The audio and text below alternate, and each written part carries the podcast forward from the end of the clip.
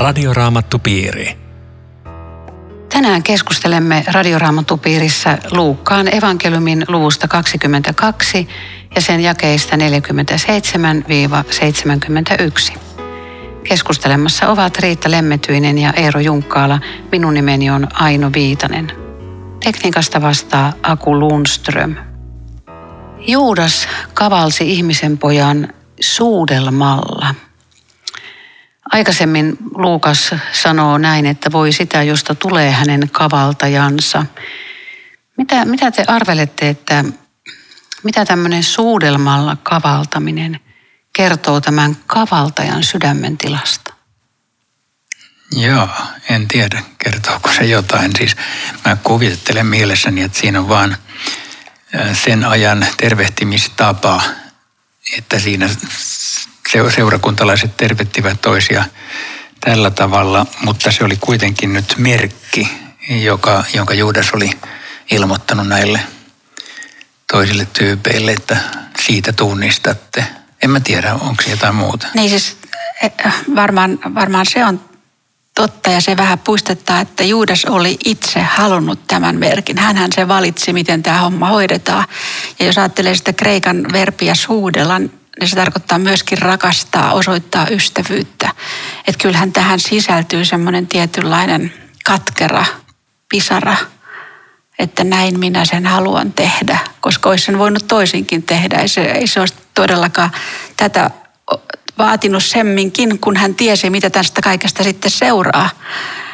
Että on se, kyllä se puistettaa, ja Jeesushan hänet sitten pysähdyttää Juudas suudelmallako. Sinä kavallat ihmisen pojan. Joo, no kyllä se noin varmaan on. Tämä on, tämä on siis kyllä aika järkyttävä kohta Raamatussa.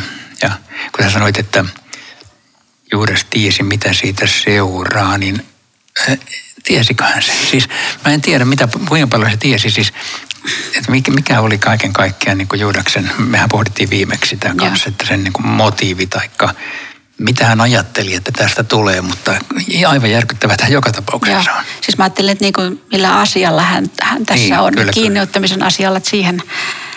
Mutta jotenkin puhuttelee se, että Jeesus hänet vielä jotenkin yrittää tavoittaa. Juudas, se on hyvin henkilökohtainen ja, ja Juudas tiesi kyllä Jeesuksen opetuksen ihmisen pojasta. Että kyllähän tässä oli varmaan semmoinen viimeinen veto vielä, että mies pysähdy, älä mene tästä eteenpäin.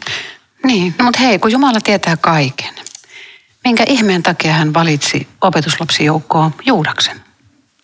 No siinä porukassa täytyy olla monenlaista sakkia. Siis mun mielestä toi, että Jumala tietää kaiken, niin me ei niin kuin sillä kortilla oikein voida, voida tässä pelata.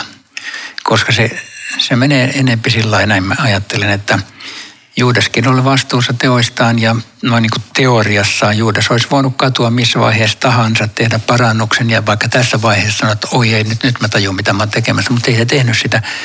Ja jos hän olisi katunut, no turha jossitella, niin olisi ollut jokin muu tapa, jolla Jeesus olisi joutunut kulkemaan tämän tien. No katuhan se, mutta se ei niin. Mennyt Jeesuksen tykö. Niin, se oli vielä se Mut ongelma. Varmaan voisi ajatella näinkin, että Juudas, jos kuka, niin kuin negaation kautta osoittaa, miten käsittämätön niin kuin Jumalan rakkaus on, että viimeiseen saakka osoitetaan hyvyyttä, laupeutta, rakkautta. Johanneshan kertoo, että hän, joka rakasti omiansa, rakasti heitä loppuun asti. Ja Juudas ei ollut poikkeus. Joo, ai. Mä ajattelin, kun sä sanoit, että Juudas, jos kuka osoittaa, niin mulle tuli meille ihan päinvastainen ajatus, että, että se osoittaa, minkälainen ihmisen sydän on. Siis, että, että voi olla niin, niin järkyttävää pahuus, tai tämmöinen, no pahuus tietenkin, että, että tulee tekemään tämmöistä. Ja, ja jollain tavallahan meitä jokaisen sydämessä on ikään kuin ainekset tähän, jos ei Jumala sitä varjele.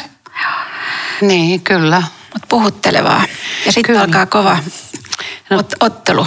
Tämä, tämä mua niin kuin puhuttelee tästä jae viisikymmentäyksi. Nythän opetuslapset lähtee miekkailemaan siinä ja yksi iskee sieltä ylipapin palvelijalta oikean korvan irti. Niin sitten sit Jeesus sanoi, että antakaa tämän tapahtua. Antakaa tämän tapahtua. Mm. Eli kenellä siinä on kontrolli ja kenellä on niin kuin valta tässäkin tilanteessa?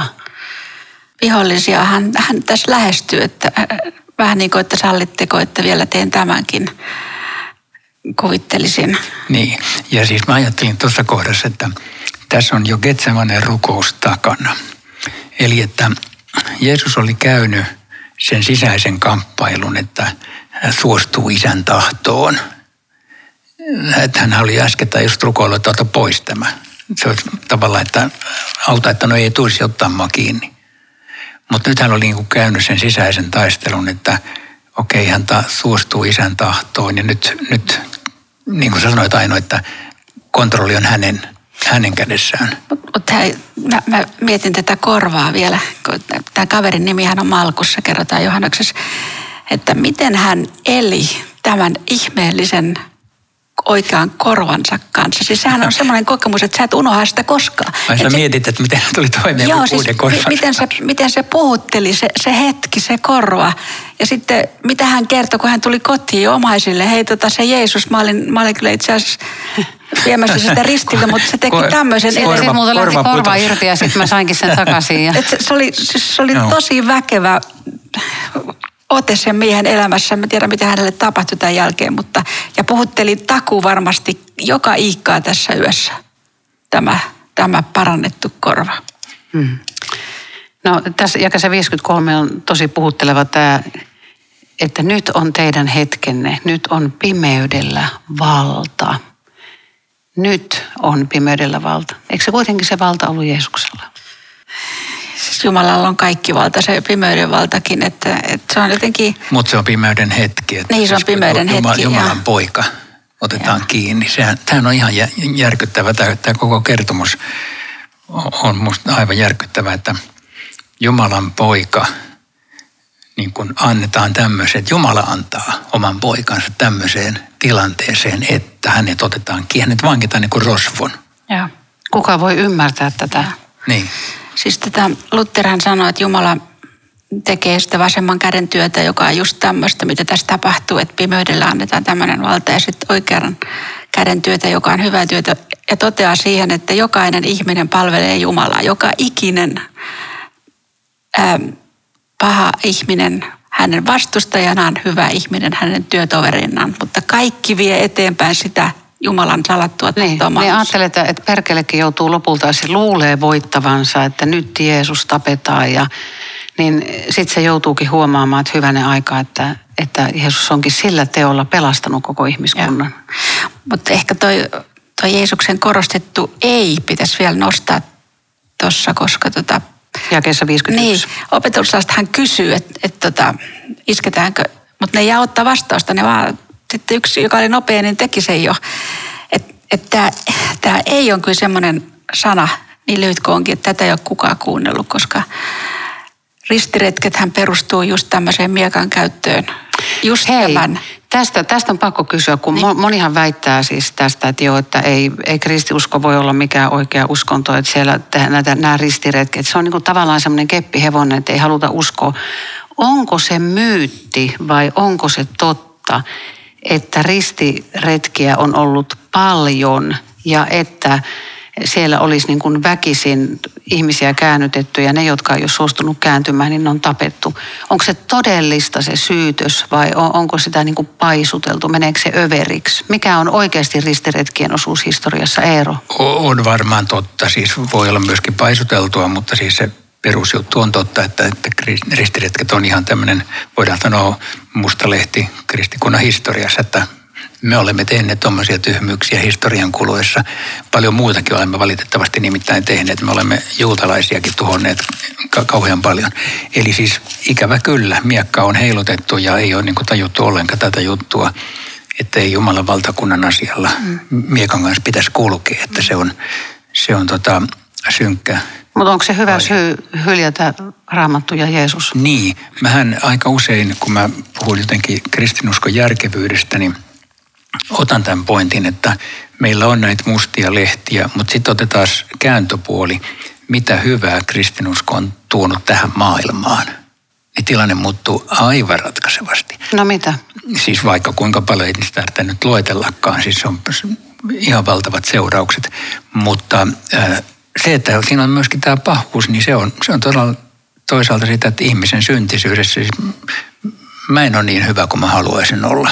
Mä teen tyhmyyksiä, vaikka ei pitäisi. Siis se kertautuu sitten näissä kristittyjen pimeissä hetkissä. Eli, eli sun kysymys, onko hyvä syy hylätä kristinusko näiden ristiretken tähden, niin, niin se ei ole ollenkaan hyvä syy, koska se on nimenomaan se, mitä Jeesus, minkä Jeesus kielsi. Se on, se on ihmisten syy ja me ollaan siihen syyllisiä, mutta ei kristillinen usko, siis sanomaltaan. Mm. Ja, ja tämäkin on jotenkin huvittavaa, te olette lähteneet kuin rosvon kimppuun, miekat ja seipäät käsissä.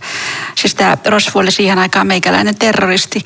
Mulle tuli tämä Raamatun paikka mieleen, että minä olen tullut, että teillä olisi elämä ja yltäkylläisyys. Ja tässä tullaan nyt miekat ja seipäät, vastustetaan tätä elämää ja yltäkylläisyyttä, että kyllä ihminen on pimeä. Ketä ne vastusti, ne ei tajunnut sitä. Joo, ei, ei, ne ei tietenkään tajunnut. Ne varsinaiset kiinniottajat, niin ei ne tiennyt tietenkään, mitä ei. Ne oli tekemässä. Ja, ja tämmöinen on ihmisen sydän justiin. Mutta sitten tulee tämä Pietarin episodi. Niin, Jeesus todella vangittiin ja, ja vietiin sitten ylipapin taloon. Mä en tiedä, että olikohan talossa vai pihassa vai missä sanotaan vaan, että taloon. Pietari kumminkin seurasi häntä ja, ja siihen pihalle sytytettiin nuotio. Ja siitä alkaa sitten tämä Pietarin kieltäminen palvelustytölle ja, ja sitten kahdelle miehelle. Ja kukko laulaa. Ja tämä on tämä paljon, paljon lainattu kohta, kuinka Pietari kieltää kolme kertaa Kristuksen. Mä, mä jää niin kuin tässä, sä aina sanot, että älä ota sitä korttia, mutta mä otan nyt Eerosen. Jeesus tiesi senkin, mitä Pietari tekisi. Minkä takia me julistetaan evankeliumia ylipäätänsä, kun Jeesus tietää jo lopputuloksen? No, no sen takia, että Jumala on käskenyt julistaa ja...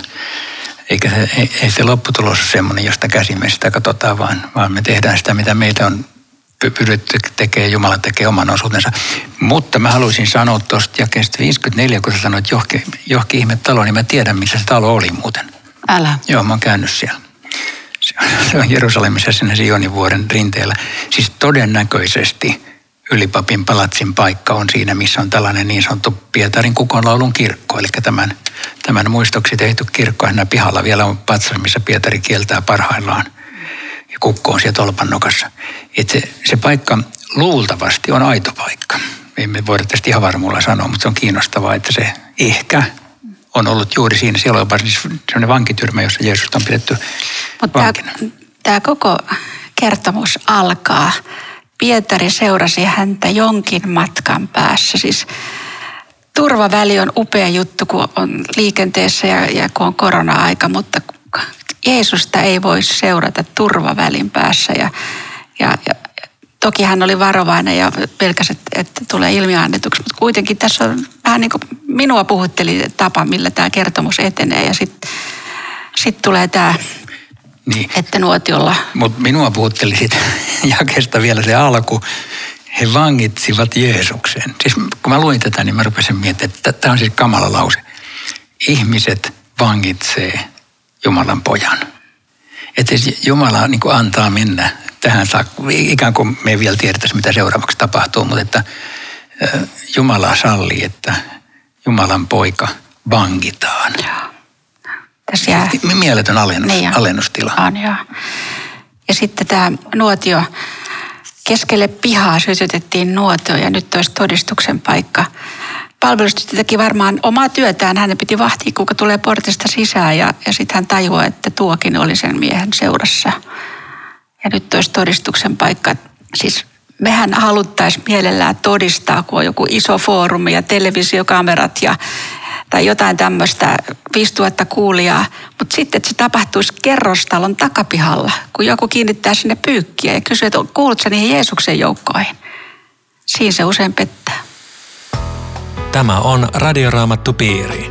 Ohjelman tarjoaa Suomen Raamattuopisto. w w w piste radioraamattupiiri piste f i Jatkamme keskustelua Riitta Lemmetyisen ja Eero Junkkaalan kanssa Luukkaan evankeliumin luvusta kaksikymmentäkaksi, sen jakeista neljäkymmentäseitsemän seitsemänkymmentäyksi. Minun nimeni on Aino Viitanen. Tässä sanotaan aika pysäyttävästi Pietarin sanoista, enhän edes tunne häntä, erehdyt en ole, en käsitä, mistä puhut. Ja joku toinen evankelista sanoo, että, että Pietari jopa sadattelee, eli kiroaa. Tämä on aika rajua ja, ja sitten tulee tämä, että Herra kääntyi ja katsoi Pietari. Eli he oli jotenkin niin lähellä, että he sai sen silmä, saivat sen katsekontaktin ja Pietari itkee katkerasti. Siis oletettavasti näiden kertojen väliin jää aikaa tunnin kuluttua. Eli, eli Pietarilla jäi niin kuin kyllä miettimisaikaa, että mitä mä oon tässä sanonut. Mutta jotenkin se, sekin on poissa. Et se on varmaan niin pelottava tilanne, koska kyllähän silloin jo juutalainen synagogasta saatettiin erottaa, jos hän on kuullut Jeesuksen porukoihin. Että se pelko on niin suuri, että ei tule mieleen, että hei. Mä mietin jokin semmoista käytännön detaljia, että Pietari puhuu Galilean murretta. Että se oli aika hauskaa, että hänet murteesta tunnistetaan galilealaiseksi eikä jerusalemilaiseksi.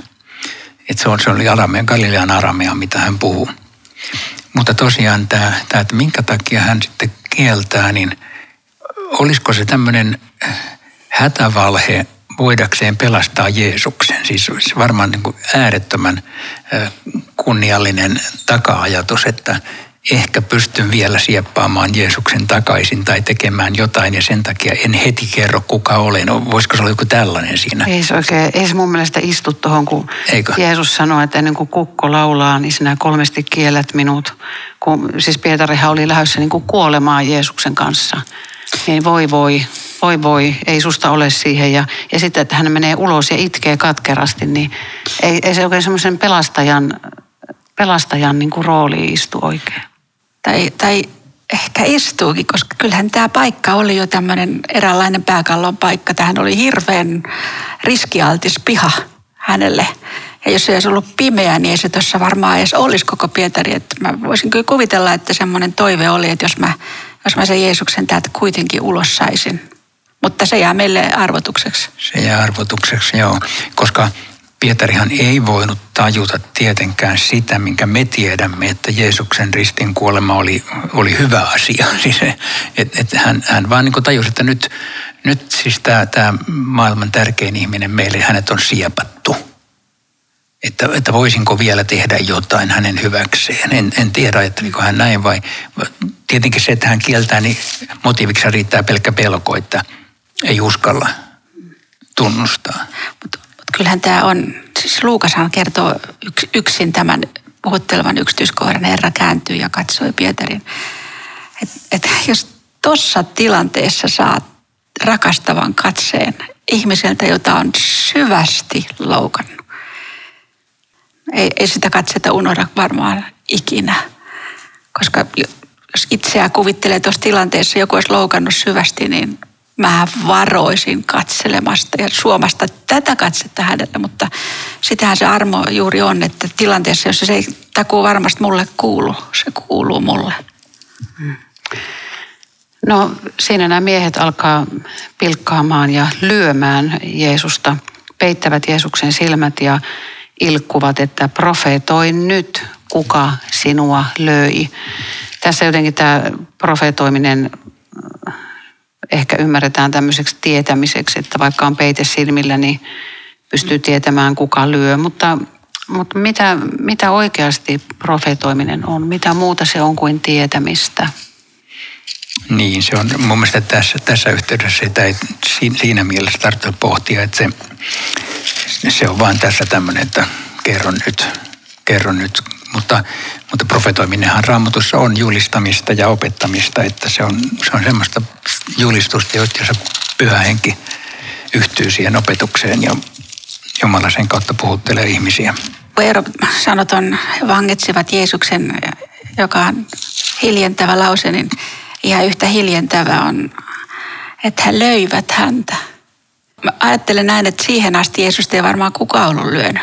Tuskin oli kotona mitään tämmöistä piskaa hänelle, eikä poikaporukassa tappeluita, mutta että ihminen teki tämän. Ja sitten toisekseen tämän pilkkaamiskertomuksen kohdalla joutui niin kuin miettimään, että yhtäkkiä kaikki se hyvä, mitä Jeesus oli tehnyt ja mistä hän oli kuuluisa ja mistä oli niin valtavasti todistuksia, se oli, se oli tipotiessä, nyt vaan hakataan ja lyödään. Että tämmöinen muutos ihmisille, jos ei ole mitään muuta kuin hyvää kerrottavaa.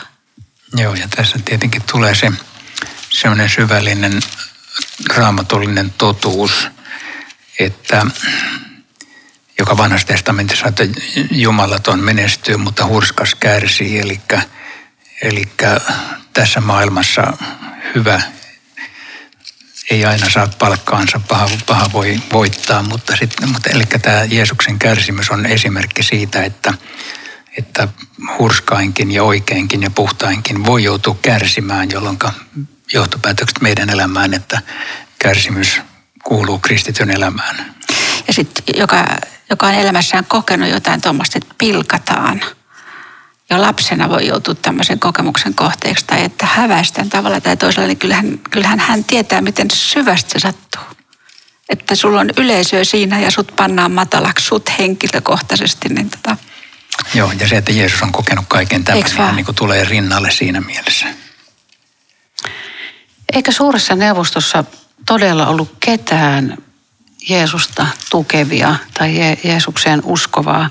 Tuossa jakeessa kuusikymmentäkuusi sanotaan, että kansan vanhimmat ylipapit ja lainopettajat kokoontuu suuren neuvoston istuntoon ja sitten ne porukalla toteaa, että, että tämä on Jumalan pilkkaaja.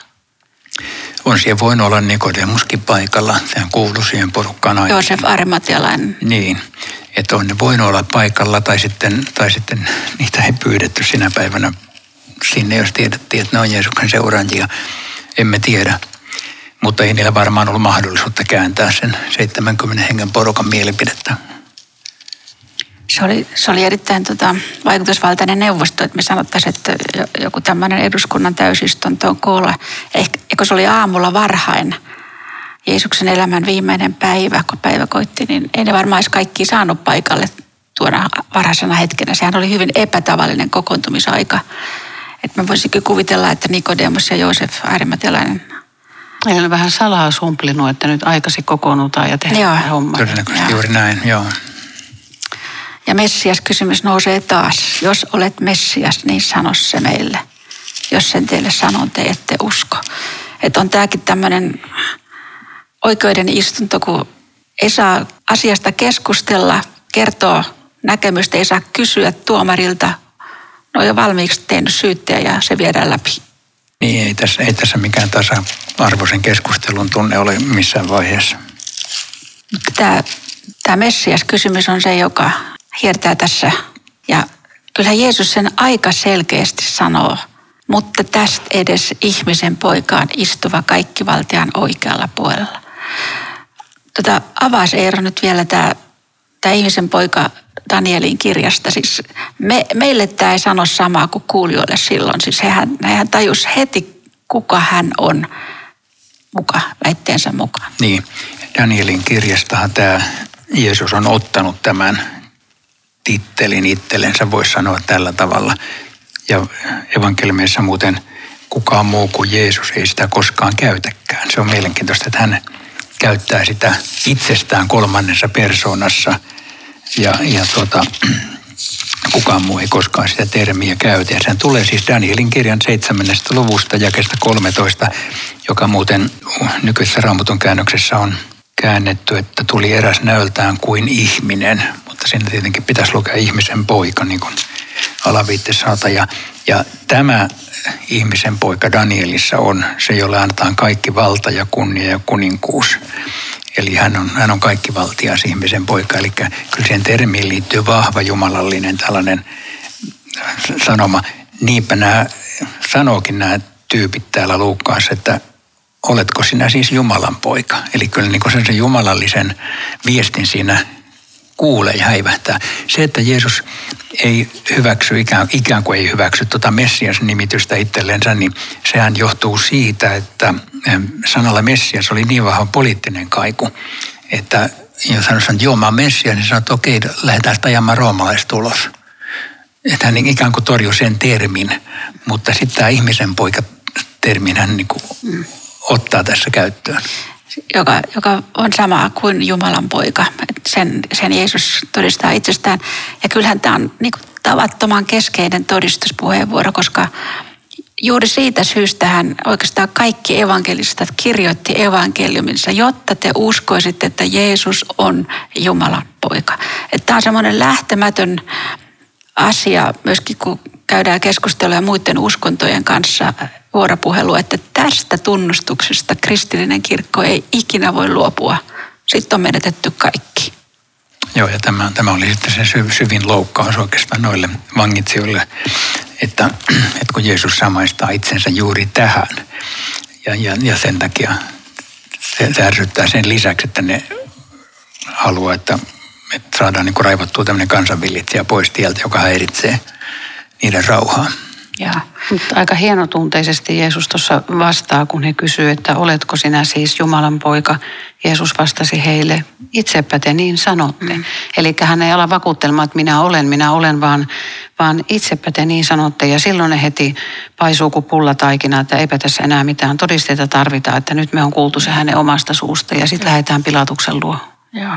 Ja kuusikymmentäyhdeksän on Jeesuksen selkeä tunnustus, kuka hän on ja oikeastaan niin kuin Jeesus itse laukasi sen oikeudenkäynnin päätöksen, että hänen sanansa oli se, joka vahvisti kuolemantuomion, eikä jonkun Hannas tai Kaifas sanonut, että päätellään nyt tästä, että tämä vie sut kuolemaan, vaan elämänsä viimeisellä hetkellä Jeesus argumentoi Raamatun sanoilla. Radio Raamattupiiri. Kiitos ystävät jälleen mukana olosta. Keväällä kaksituhattakaksikymmentäyksi tällä ohjelmapaikalla tiistaisin Radio Dayssa lähetetään Radioraamattupiirin toiveuusintoja menneiltä vuosilta.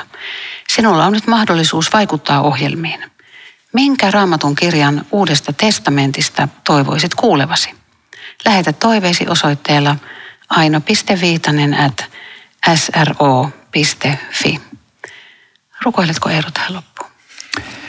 Niin Herra, me olemme ihmetelleet sinun tietäsi, joka vei kärsimykseen ja kuolemaan meidän tähtemme. Kiitos, että kuulit sen tien.